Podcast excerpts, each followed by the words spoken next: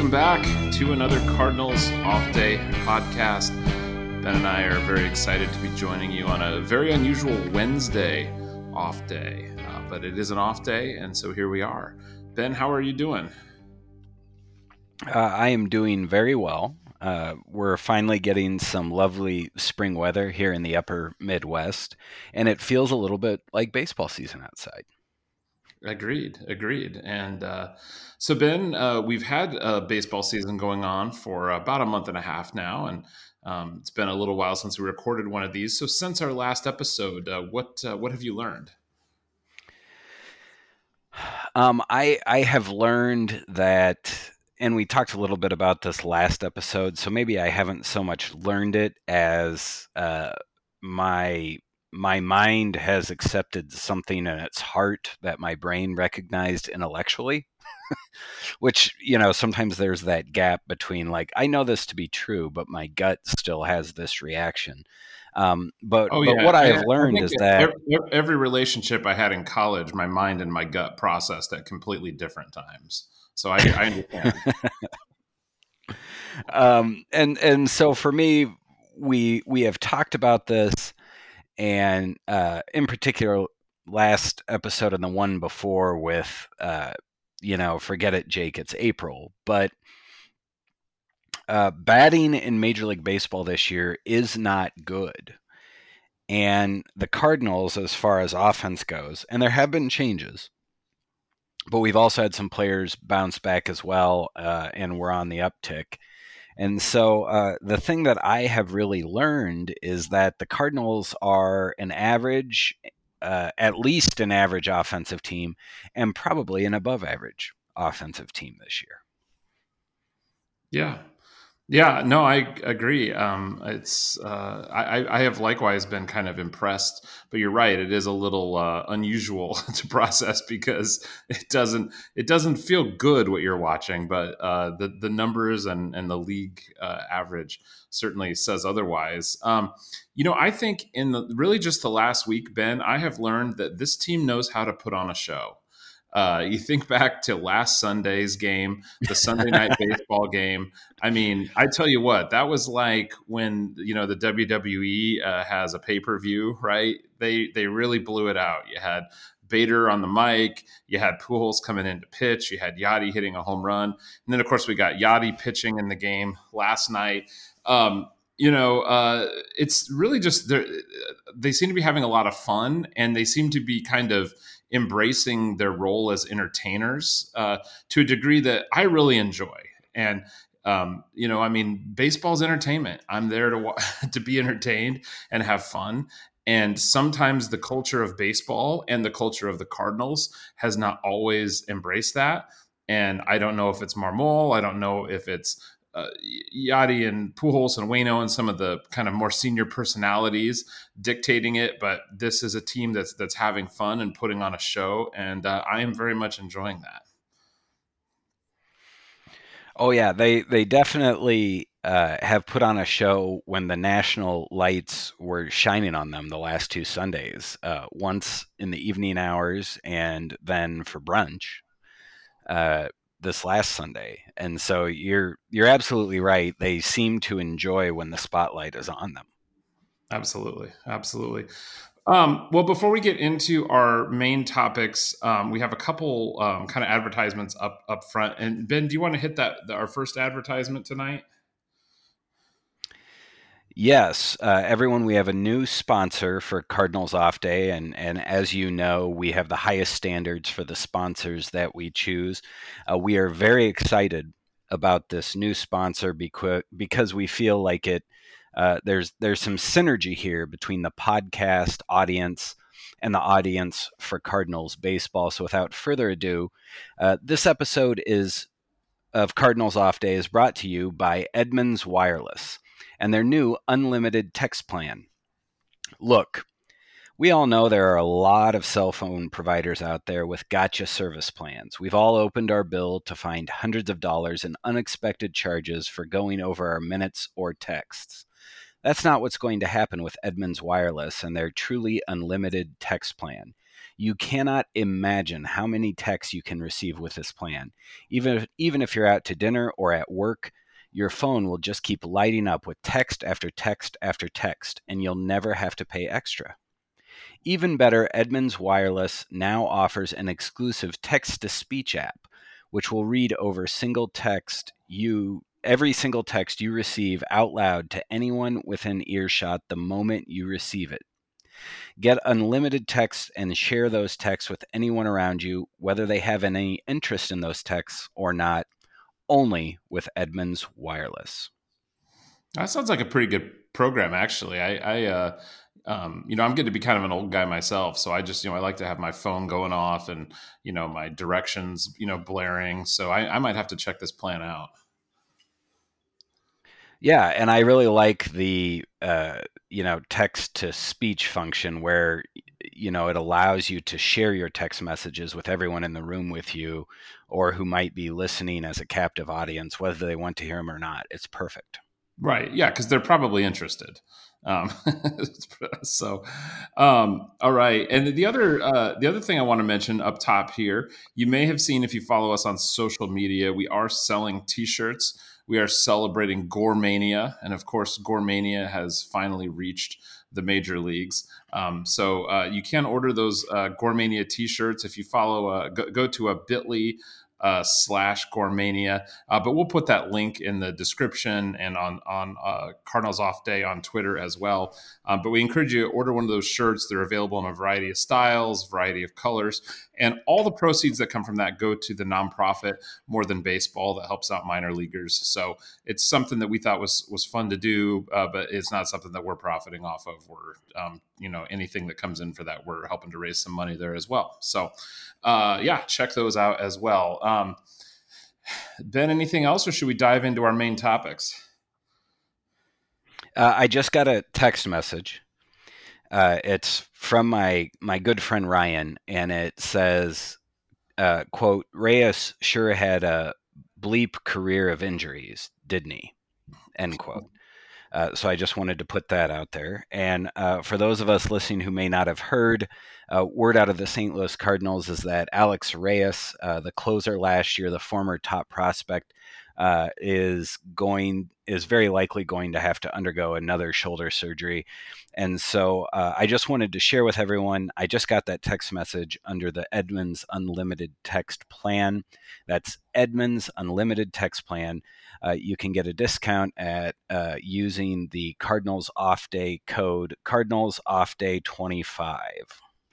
All right. Well, and as long as you're getting texts on the show, I feel like I should talk about my son's Little League game or practice that I just picked him up from earlier tonight as well. But instead, I'm going to push us ahead to our first topic of the night. At one point, Ben, when we were talking about this show, we were going to talk about Nolan Gorman coming up, and then it was Nolan Gorman and Matthew Liberatore coming up.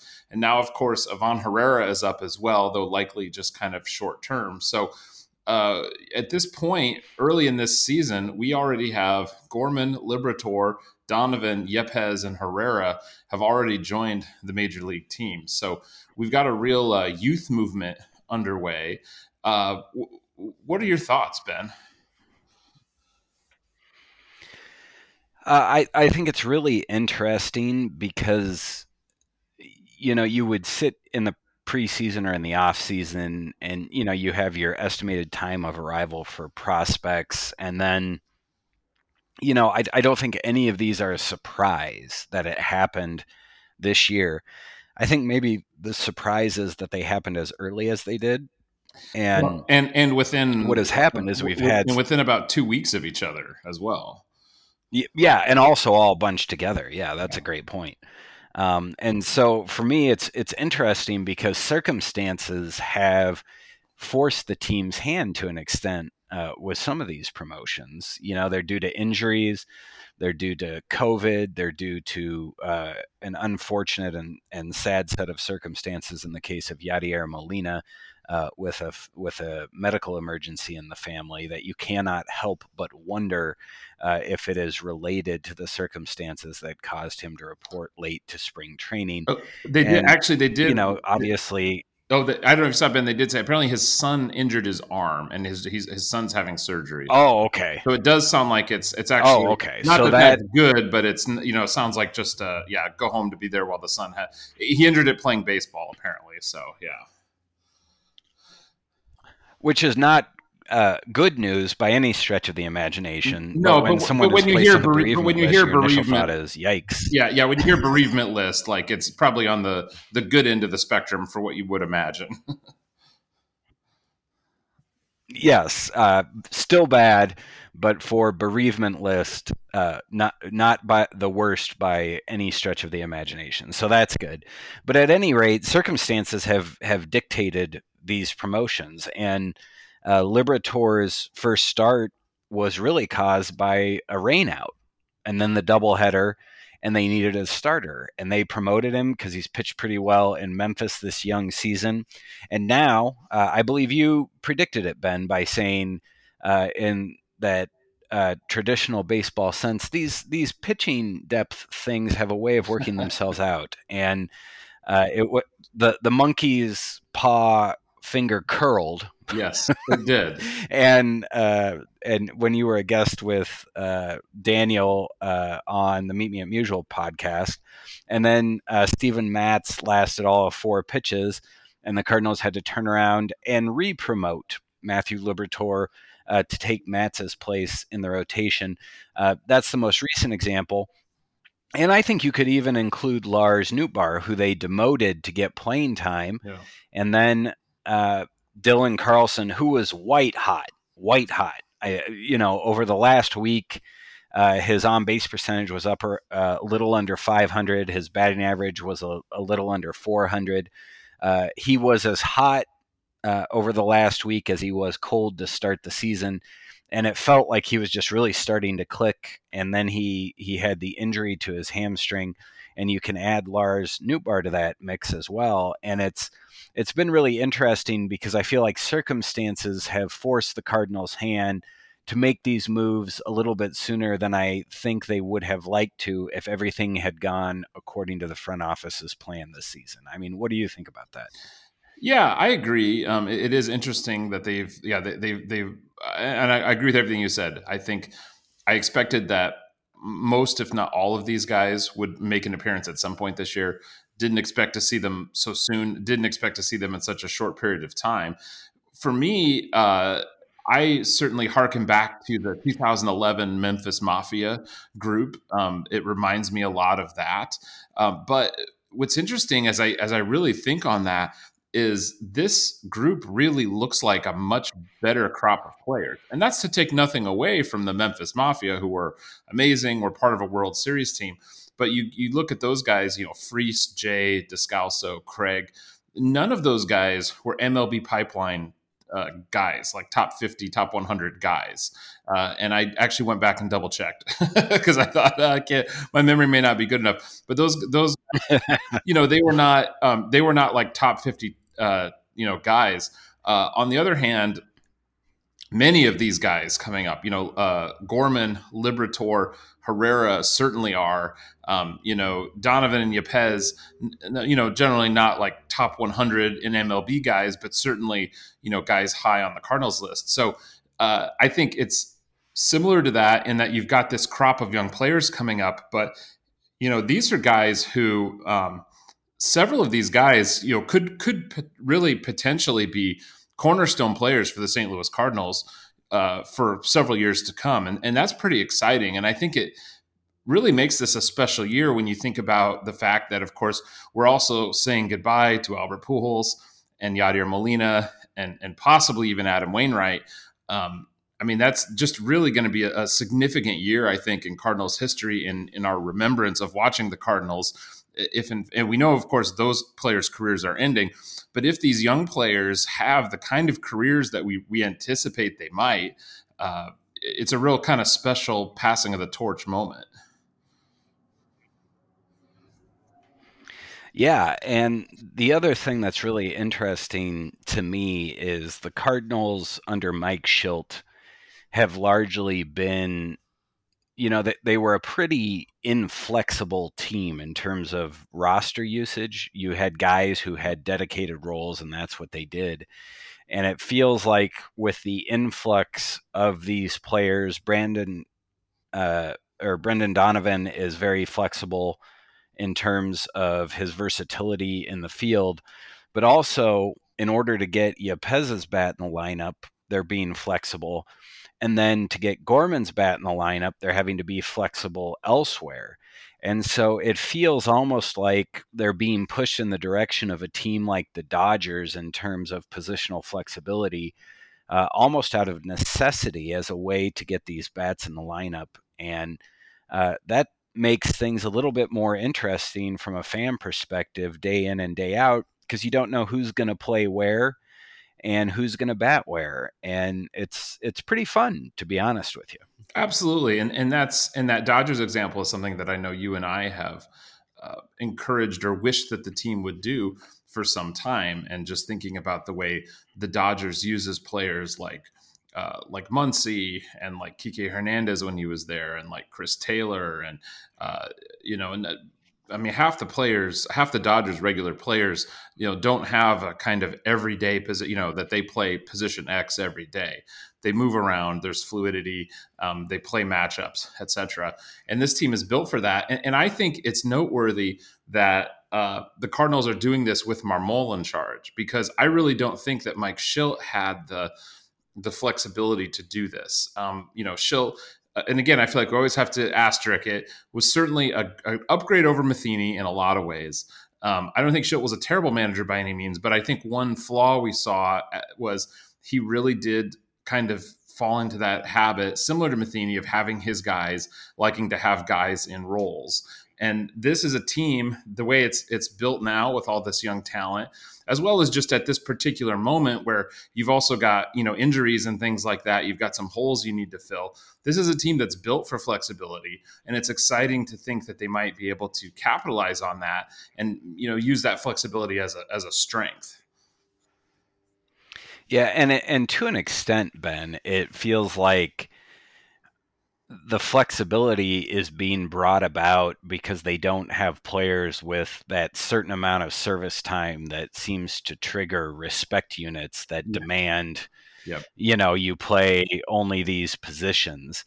And it's been, I have to say, really bizarre to hear the media talk about Tommy Edman in a way that really plays down his flexibility, if you know what I'm saying. Like, they're talking about him, and he's a very good defensive second baseman, and I don't mean to overly minimize that, but he's also a good defensive player elsewhere on the diamond. Mm-hmm. And so the question then becomes, and it's not framed this way, it takes Edman's defensive value as absolute and as the priority, but it doesn't take into account the choice. And the choice is the team better off with Nolan Gorman at second base and Tommy Edman at shortstop, or is it better off with Tommy Edman at second base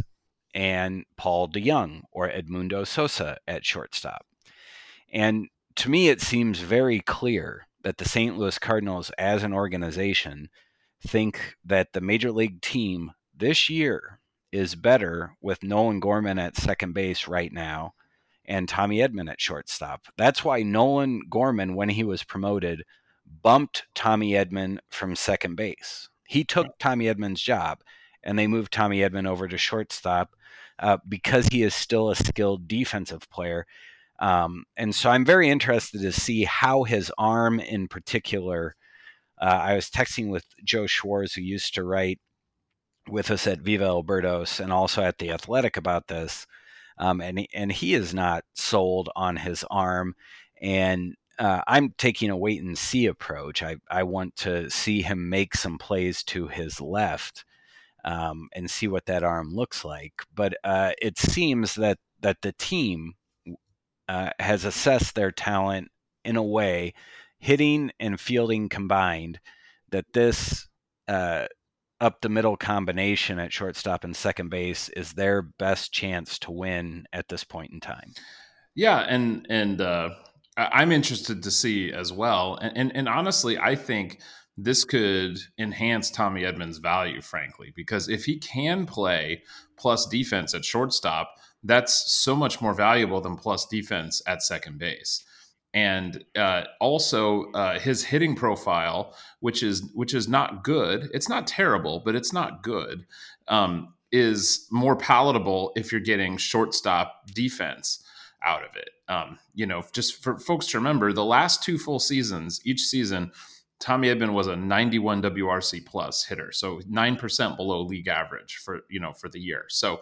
But again, if he's playing shortstop, if he can play plus defense at shortstop, and even just kind of good defense at shortstop, that becomes a more interesting player, I think, and a more useful player. And Ben, I also just want to point out that we had an ad read for Edman's Wireless and their unlimited text plan, and you have now referenced two texts that you've received so far this episode. So I just wanted to call that out. So. Well, hey, we have to keep the sponsors happy. That's true. Well, and Ben, you kind of you were kind of leading into, I think, the other kind of point we wanted to talk about here, which is. We've been talking since last season, and I really feel like it was about midway through last season that the Cardinals leaned fully into this defense first mentality. To me, anyway, if I'm writing the narrative, and you tell me if you disagree on the timing of this, but to me it was kind of midway through last season. I don't know, maybe June, when the team was floundering, and they started bringing in all of the busted left-handed sinker ballers that they basically acknowledge the way we can win is, I think they looked at their team and they said, you know what, we have here, our greatest strength is our defense. Our pitching is kind of weak right now. The last thing we want to do is spend a lot of Bill DeWitt's money by going out and getting expensive pitchers who strike guys out, but we might be able to be successful by getting ground ball pitchers who can take advantage of that defense. And they were successful with that for the rest of that season. And coming into this season, that's exactly how the team seemed to be built as well. And I know we've talked about that kind of through the preseason and early this season, just about how much this team seems to prioritize defense, and even wondering if a player like a Juan Yepez would have a future in St. Louis, a guy who just frankly doesn't even have a defensive home. And honestly, you can't really imagine being a plus defender anywhere. Now we've got this, we've got Yepez, we've got Donovan, who is extremely versatile, but often kind of wedged in positions where I don't know that he's a plus defender there. Gorman, who reports have been mixed, some favorable, but I mean this is a third baseman that they're making play second base. But all of these guys are major offensive upgrades. Do you think we're seeing them maybe rethink that philosophy? And then if so, the next question for me is, what does that mean about how this pitching staff is built and how they might adjust this staff on the fly for the rest of this season? It's tough to say. I think everything they did in the preseason this year indicated that they were doubling down on the defense first model. And also to make Bill DeWitt money, they signed Pujols to DH, they signed Dickerson to DH. And in doing that, and they basically created an opening day roster that didn't have a spot for any of these players. Right. Mm-hmm. And they sent them back down to AAA to get some more time. And now circumstances over the early part of the season, injuries, lack of production from DeYoung have forced them to have a little bit more of an open mind. And the other thing is they've come up and they have performed. Right. And they have performed very well early. And if you hit the way that they have hit, and they aren't even just like hitting well, they're hitting extremely well early. Yeah. And they have, you know, it's sort of that whole, you know, get your foot in the door and then kick it in. Well, they got their foot in the door and they came in doing, you know, sweet chin music kicks like the Heartbreak Kid, right? It is really impressive what these young players have done since they've gotten their call. So and is it sustainable? So is Tyler O'Neill Marty Jannetty in this analogy, Ben? I don't know. He is someone, you know, and we have a question about this later, and I won't get too far into it. But he could be, until you watch Juan Yepez play left field and you recognize he's nowhere near as athletic as Shawn Michaels. But what they're doing right now is they're really, in a way, they're forcing Marmol's hand, because if you're hitting like that, and you talked about 2011, it reminds, each one of them reminds me a heck of a lot of Alan Craig in 2011, where Tony La Russa was like, yeah, second base, center field. Alan, you're going to play because you're raking. Yep. You know, you are hitting really well. And so, you know, that's really where we are. And it's a good position to be in, where you have these young guys who are really hitting well. The league is going to adjust. You know, their luck on balls in play is probably going to go down a little bit. And there's going to be a lull. And then we'll see how they can, you know, adjust themselves to how the league has adjusted to them.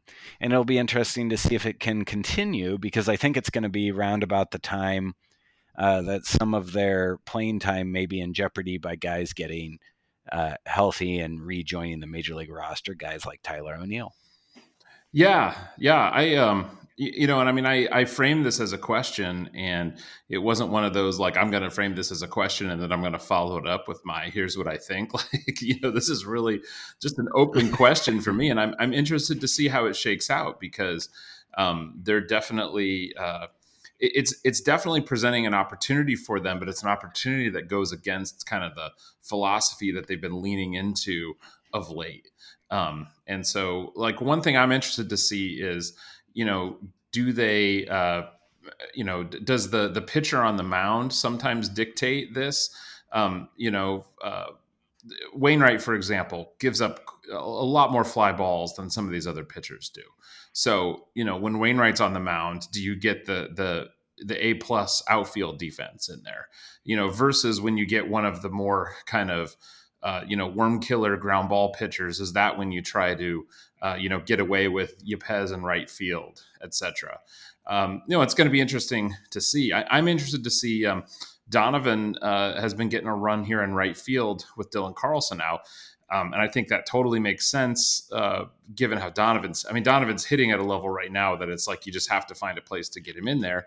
And Donovan just seems like incredibly competent and capable wherever you put him. But I mean, you know, he also seems very clear that he just doesn't have a lot of experience in the outfield. So, yeah, it's going to be interesting to see.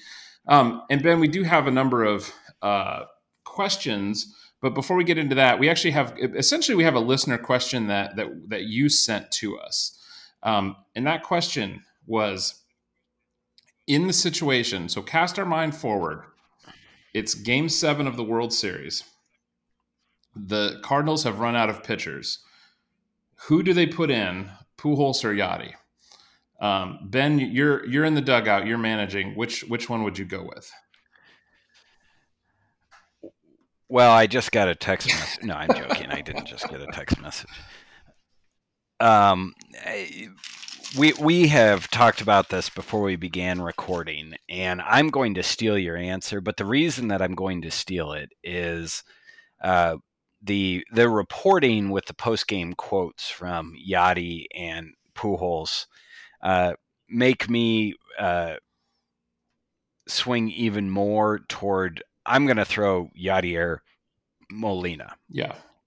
And the reason I'm going to do it, he works really fast. He's throwing a breaking ball. But in his post-game interview, Ben, did you see that he said, it was too wet for me to throw my split finger? No, I didn't, but I love it. Now, I don't know if he was joking, because I was not there. But I want Yadi to pitch again on a warm, dry day to see if he breaks out a split finger fastball as a position player pitching in the ninth inning.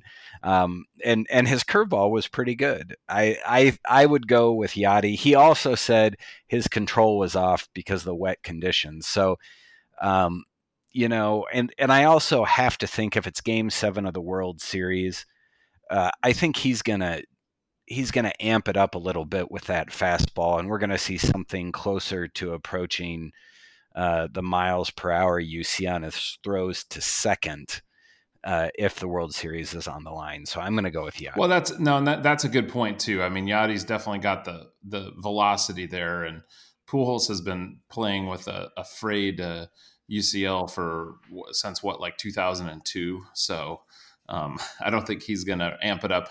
I love that when these guys get up there to pitch, they do have these like other pitches that they can throw. And it just makes me think, like, Ben, when you were in like high school and stuff, if you were like warming up before the game, didn't you throw like maybe 10 or 12 throws to warm your arm up and then immediately start like screwing around and trying to throw a knuckleball and stuff until the coach walked by? Oh, and sure. And then you kind of got serious again. And then as soon as they were gone, you started working on your split finger. So, I mean, I know I did that. So I'm glad that, major leaguers likewise, screw around with all these different pitches. And then when these position players get thrown out there on the mound, they break them out. So, yeah, I'd have to go Yadi as well. I thought Yadi had some pretty good break on his pitch. He was throwing too. So he definitely had some better stuff.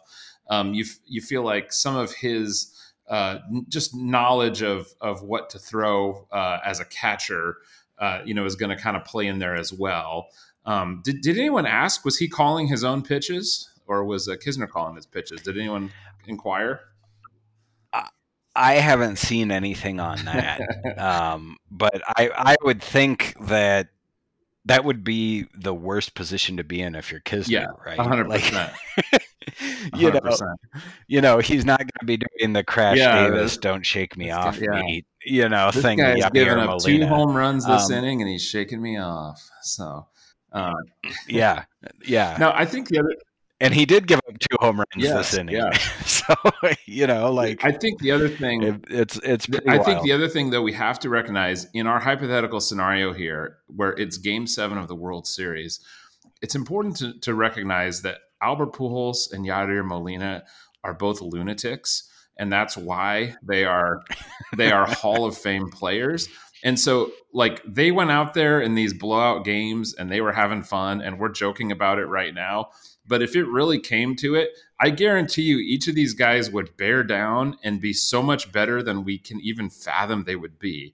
And Ben, this reminds me of in the last week or two, you and I shared with some friends of ours, an article about Larry Bird playing baseball at Indiana State. And apparently his senior season at Indiana State, Larry Bird was a basketball player there. The baseball coach kind of made some snide comments about, well, Larry couldn't play baseball or something like that. And so Larry joined the team for like the last game of the season. And it was basically like a publicity stunt, ha, ha, ha kind of thing. Only Larry Bird showed up and went like balls out and actually like played a pretty good game, because Larry Bird, like Yadier Molina, like Albert Pujols, is a maniac. So you never want to underestimate these people with the like Jordan brain, when their back's against the wall. Yeah, what they're doing when they're ahead by double digits in May is not the way they would ever throw in October, and that's a good point. They're lunatics, and that's why they're so good. We don't mean it in a bad way, and I think that both of them, they both might rupture their UCL going so hard.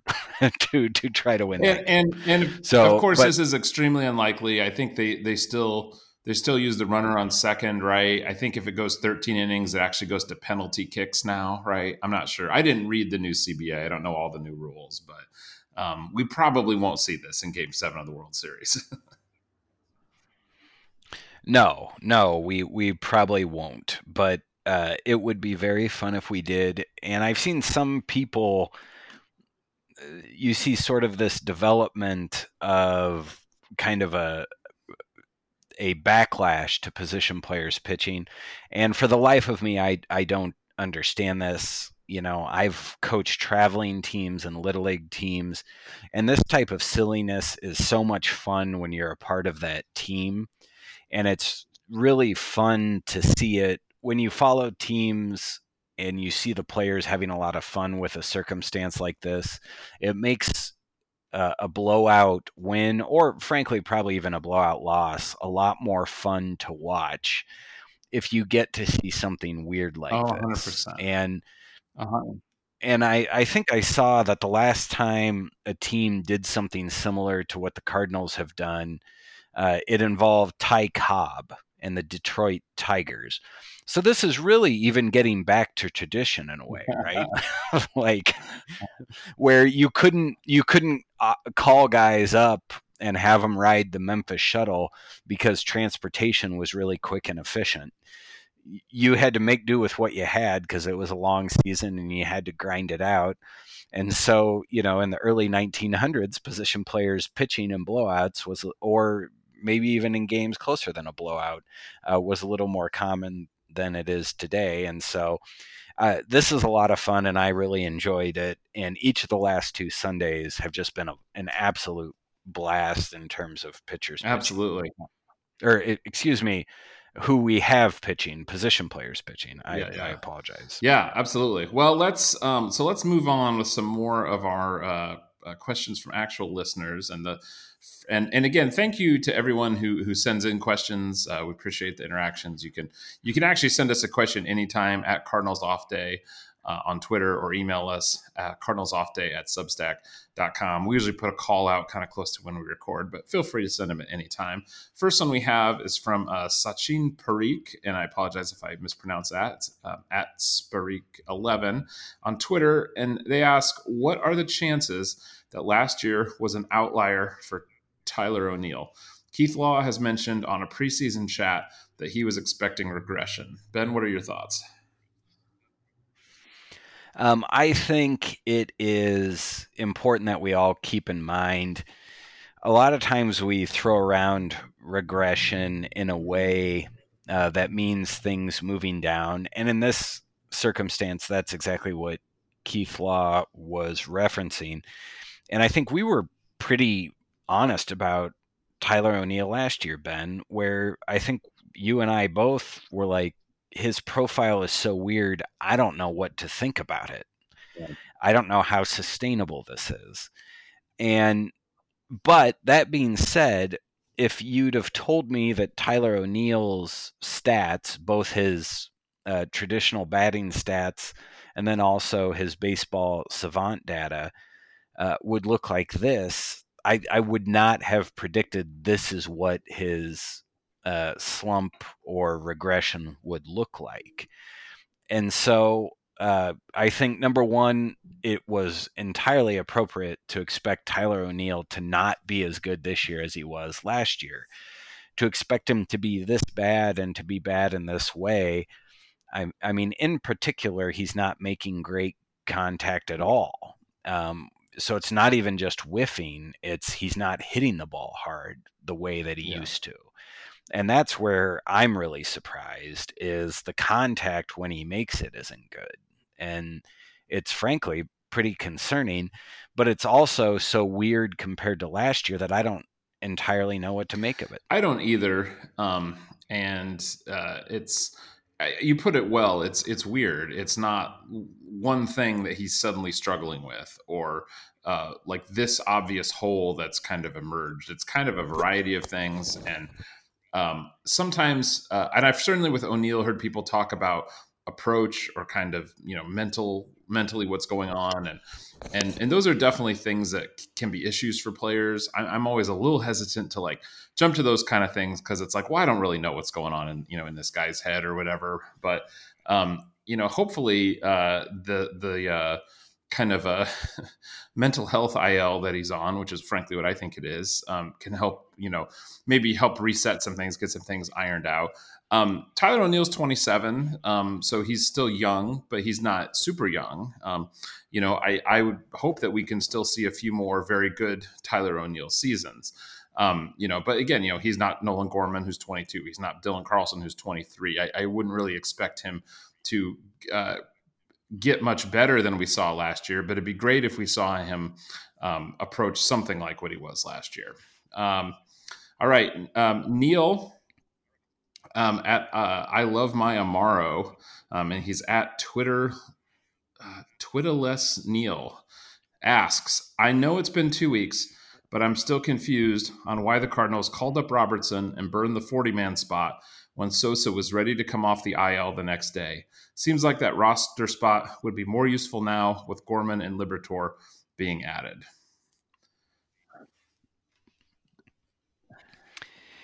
Yeah, it probably would be, but I think the thing that we need to keep in mind is that when players are doing rehab stints, the team consults with the player. It's generally a consensus-driven thing where they try to get the player the time that he needs to get up to speed so he can come to the majors and play. And so I think that what happened here is they needed a backup infielder, and Sosa wasn't quite ready. And so they made the move that they made to fill that need for that night. And I agree. It's not the best thing to do necessarily. But you know, when you look back last year, it immediately reminded me of Scott Hurst being called up to be the bench outfielder last year, where it was like, you know, what are we doing here? But then they just immediately demoted Robertson, and it was pretty clear that this was a move for that night and what the team needed that night, because you aren't always able to make the long-term move based on immediate need. And I think the other thing to keep in mind is what drove the Gorman promotion was an injury to Tyler O'Neill, which they didn't know they had when they promoted Robertson. And what drove the Liberatore promotion was a rainout, which they didn't know they would have. And now an injury to Matz. And so it's one of those things where you don't know what's going to happen tomorrow, but they needed a middle infielder tonight. And if they would have known that they were going to be promoting Gorman anyway, they probably would have promoted him earlier or Liberatore, you know? And so I think it's just one of those things where circumstances dictated they needed an infielder. They didn't know what the future would hold. They promoted Robertson, immediately demoted him, and then circumstances dealt them a hand that required them to make additional moves. Yeah, and the thing I would add to that, too, is I think the Cardinals really place value on giving guys an MLB debut, and especially guys that have put their time in and you know, done the things they've asked them to do down there in the minors. And, you know, Kramer Robertson is like 28. And Scott Hurst is a great comp last year as well. And I think, frankly, I think it's a classy thing the Cardinals do, you know, giving those guys their moment in the major leagues. And those are guys that probably don't have a major league career ahead of them beyond that. But to have to be able to say that they got there is a really significant thing. And that's a meaningful thing. And it's also something that those guys in the minor leagues know that the Cardinals do that, and they appreciate that. And then just lastly, I'd say, you know, these 40-man roster machinations, I feel like a lot of times it just doesn't matter. You know, when you get at the back end of the 40-man roster, the result of all of these kind of things being handled the way they were handled is they had to designate TJ Zeuch for assignment.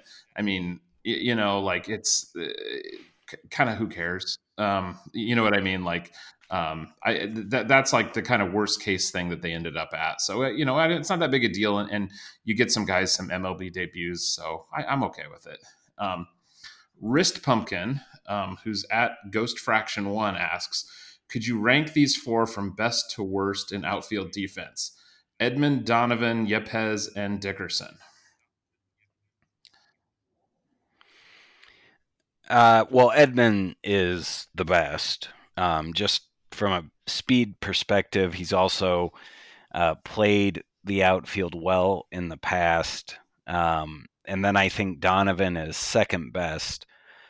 And between Yepez and Dickerson, before the weekend series against the Pirates, I would have told you that Dickerson was better in the outfield than Yepez. But after this weekend, I don't know, man. They're both not good. I mean, yeah. Well, at the beginning of the season, I probably would have said Dickerson because I would have said he's been an outfielder for his career. I know he's a little bit older. He even won a Gold Glove, and obviously asterisk, we know that doesn't mean everything. But I was like, oh, this guy's been a professional outfielder for many years. Like, you know, he's probably up there, but I mean, he just looks like garbage.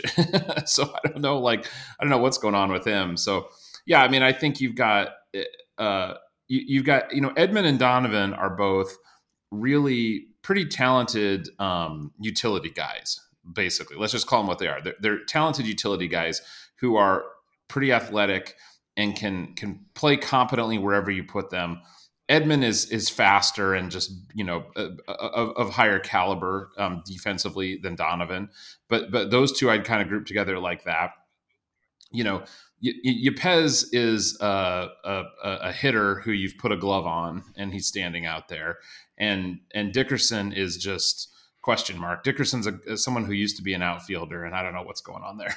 So they're definitely, you know, yeah, I think that's the situation you've got with those guys out in the outfield. So Plizank at Plizank asks, would you rather see in this, boy, Ben, this is this question. I don't know if you saw this one before we started recording. Would you rather see Tommy Edman become the permanent leadoff hitter or have Matheny return as manager? This is someone who I think has listened to the show and is just really trying to twist the knife in us. I would like you to reread the question using your impression of Heath Ledger's voice as the Joker from The Dark Knight. As an agent of chaos. But yeah.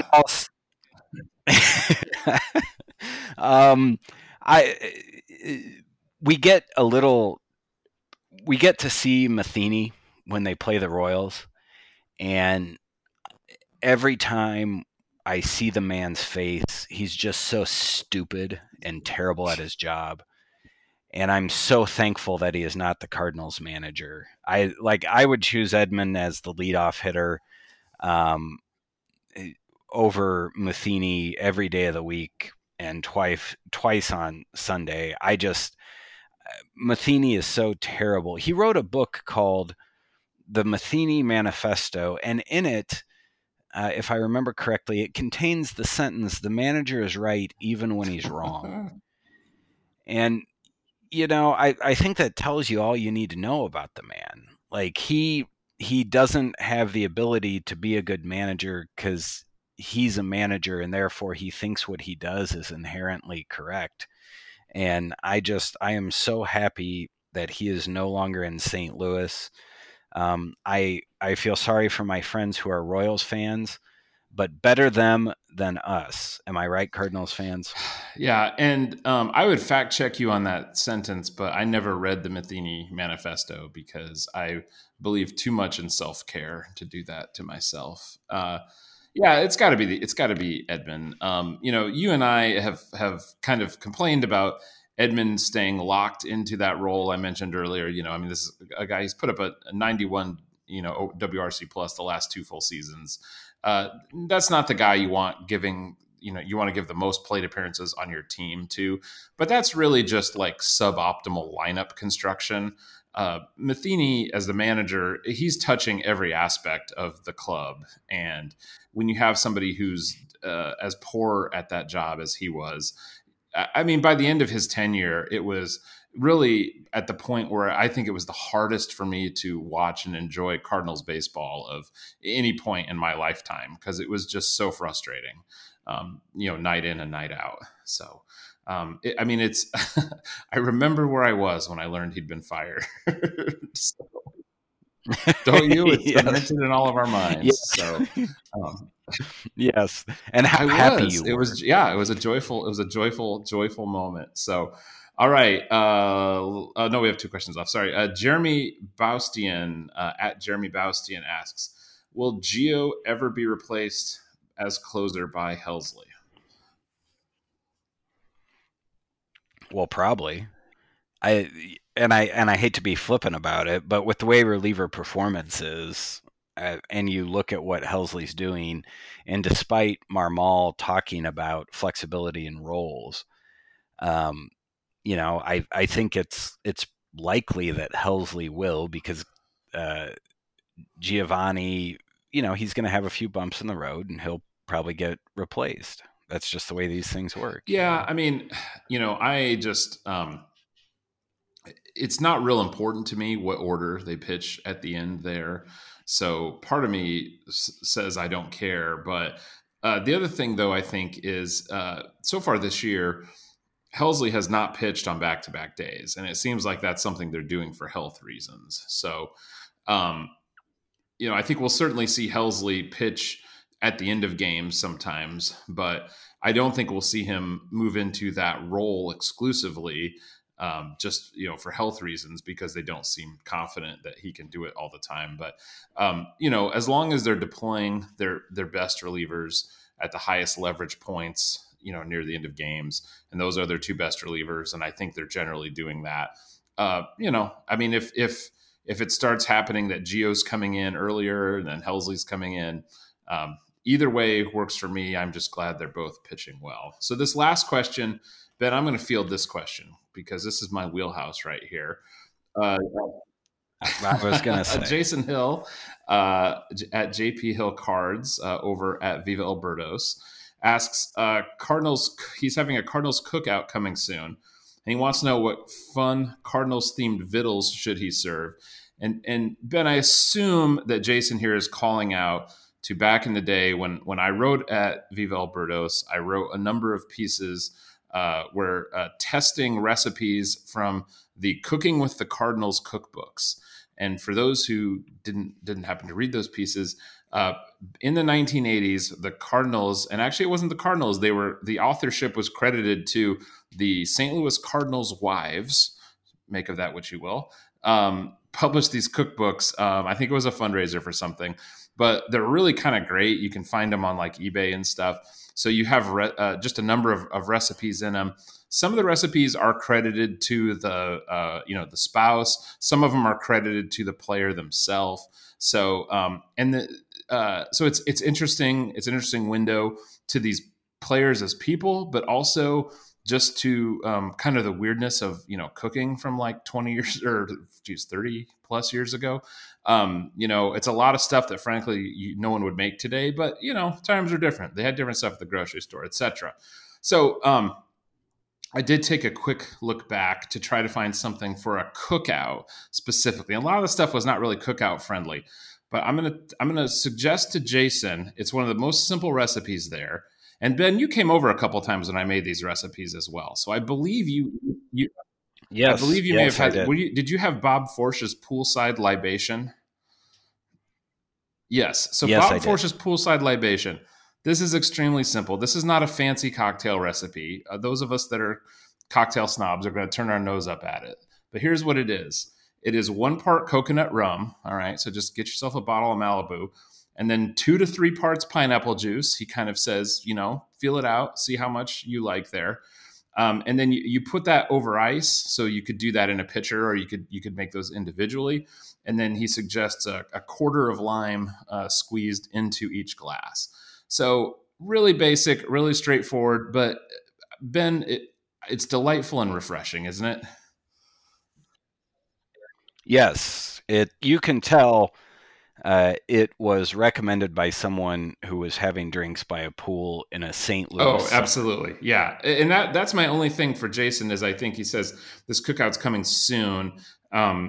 You want the temperature, you want to be pushing probably close to or into the 90s to really appreciate this drink. Yeah, you want to be sweating a little bit. You want the medicated Gold Bond powder to be out. That's the kind of heat you're looking for here. So anyway, Bob Forsh's poolside libation, RIP Bob Forsh, but his drink lives on. Ben, we have burned through our questions and our topics. So what are you going to be watching for? The thing that I'm going to be watching for is how the team plays platoons, because it feels like, in a weird way, the flexibility that the front office has been striving for with lineup construction may be a little bit more achievable with some of the injuries that they've had and their current 25-man roster. So I'm interested to see how Marmol leverages his platoon advantages while he has this little window here in late May into June with Gorman and Edman and Donovan and Yepez, to see how he mixes and matches, and also Dickerson, because it seems like with Dickerson that they're giving him opportunities. And in a way, it feels almost like a situation where they're giving him an opportunity to succeed. But if he does not succeed, then they have a reason to cut him. Yeah. And so I'm going to be watching all of that to see how much they play matchups, and then what Dickerson can do with the remaining opportunities they give him. Yeah, absolutely. I am going to be watching Tommy Edman's defense. I have been fascinated for a while now as to why he has not played shortstop in the major leagues. Back when they were using him as more of a utility guy. He wasn't playing shortstop, and then, frankly, even more recently here to for some versatility reasons, or just when it became clear that something like this was going to happen, it just seems like they waited till the 11th hour of the 11th hour to finally move him over there. And, given that he played shortstop in the minor leagues, and reports seem to have been that he did it well, we know that he's a good second base defender. You just kind of expected that he'd be able to handle it okay, but the way they kind of delayed it and everything just, almost had me wondering, like, gosh, is there something they know that we don't know? Is there something to be worried about here? So I'm curious to see how he does, but I'm also curious because, if he plays solid shortstop defense, I think Tommy Edman is your St. Louis Cardinals shortstop probably until Mason Wynn arrives, more or less. I would like to see them, get Donovan in there against right-handed pitching occasionally, just as part of, getting Donovan in there in general. But, if Tommy Edman can play plus defensive shortstop, I think even with some of the limitations of his offensive profile, I think you're looking at your shortstop of the present and into whenever, presumably Mason Wynn or, that kind of long-term option comes in. So I'm going to be on the lookout for that. Here, especially since these are some of the first times we're ever really getting a chance to see that. So Ben, as we wrap things up here, do you have an off day recommendation? I do.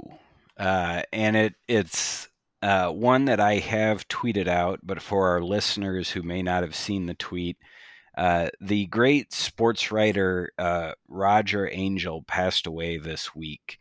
And he wrote in the New Yorker a profile of Bob Gibson. It's called Distance, The Game Belongs to Bob Gibson.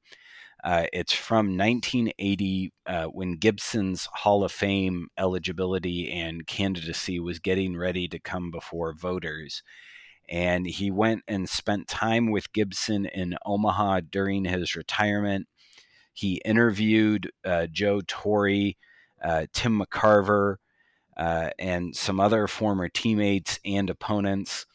And it's just an exceptional profile of a professional athlete, and touches on, I think, the mentality that it takes to be a truly all-time great.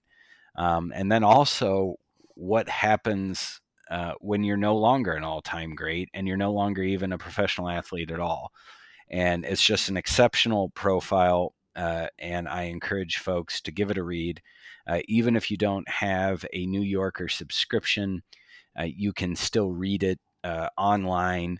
You'll have the annoying banner asking you to subscribe now.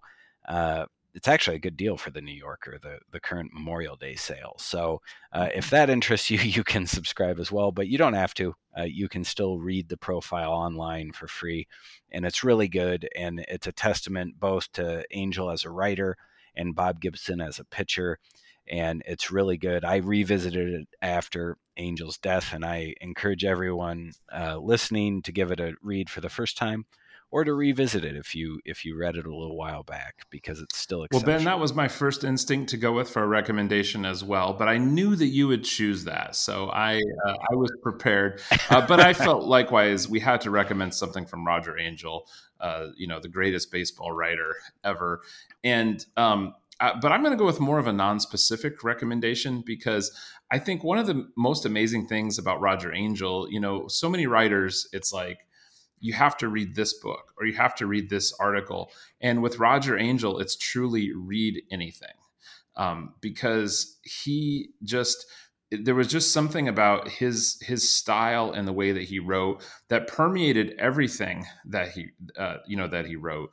And so what I would encourage folks to do is, and this is honestly the way that I've consumed a lot of Angell over the years, is just anytime if you're in a used bookshop or you're somewhere and you see a Roger Angell book there, just buy it, just pick it up.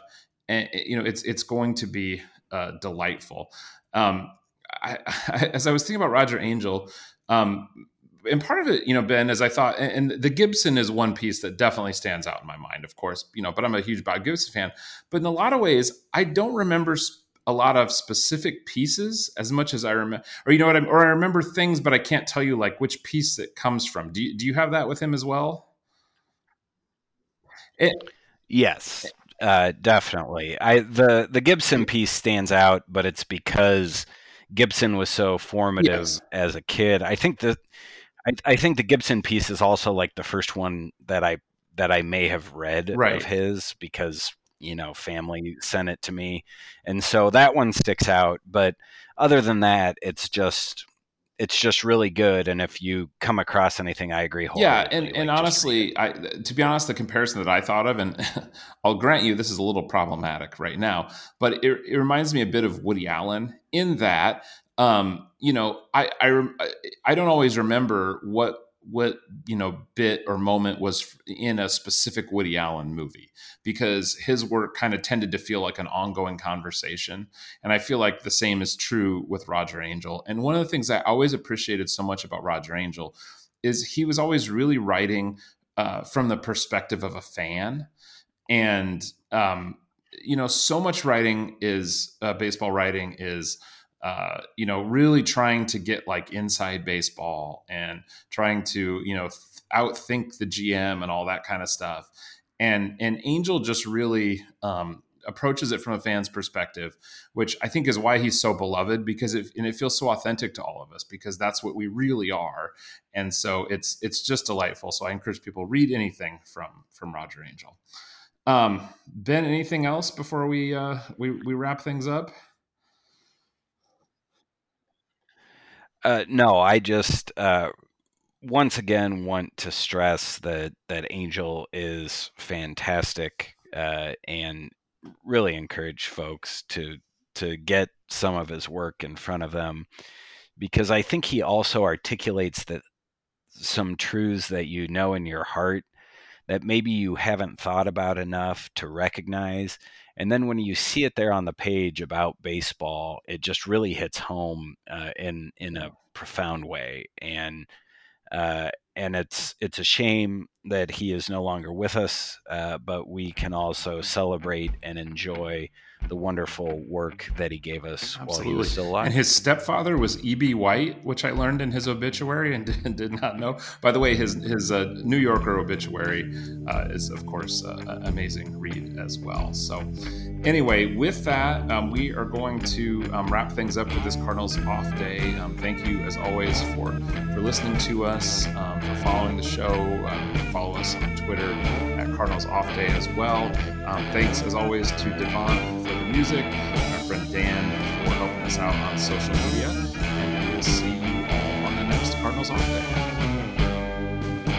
Day. Go, Cardinals!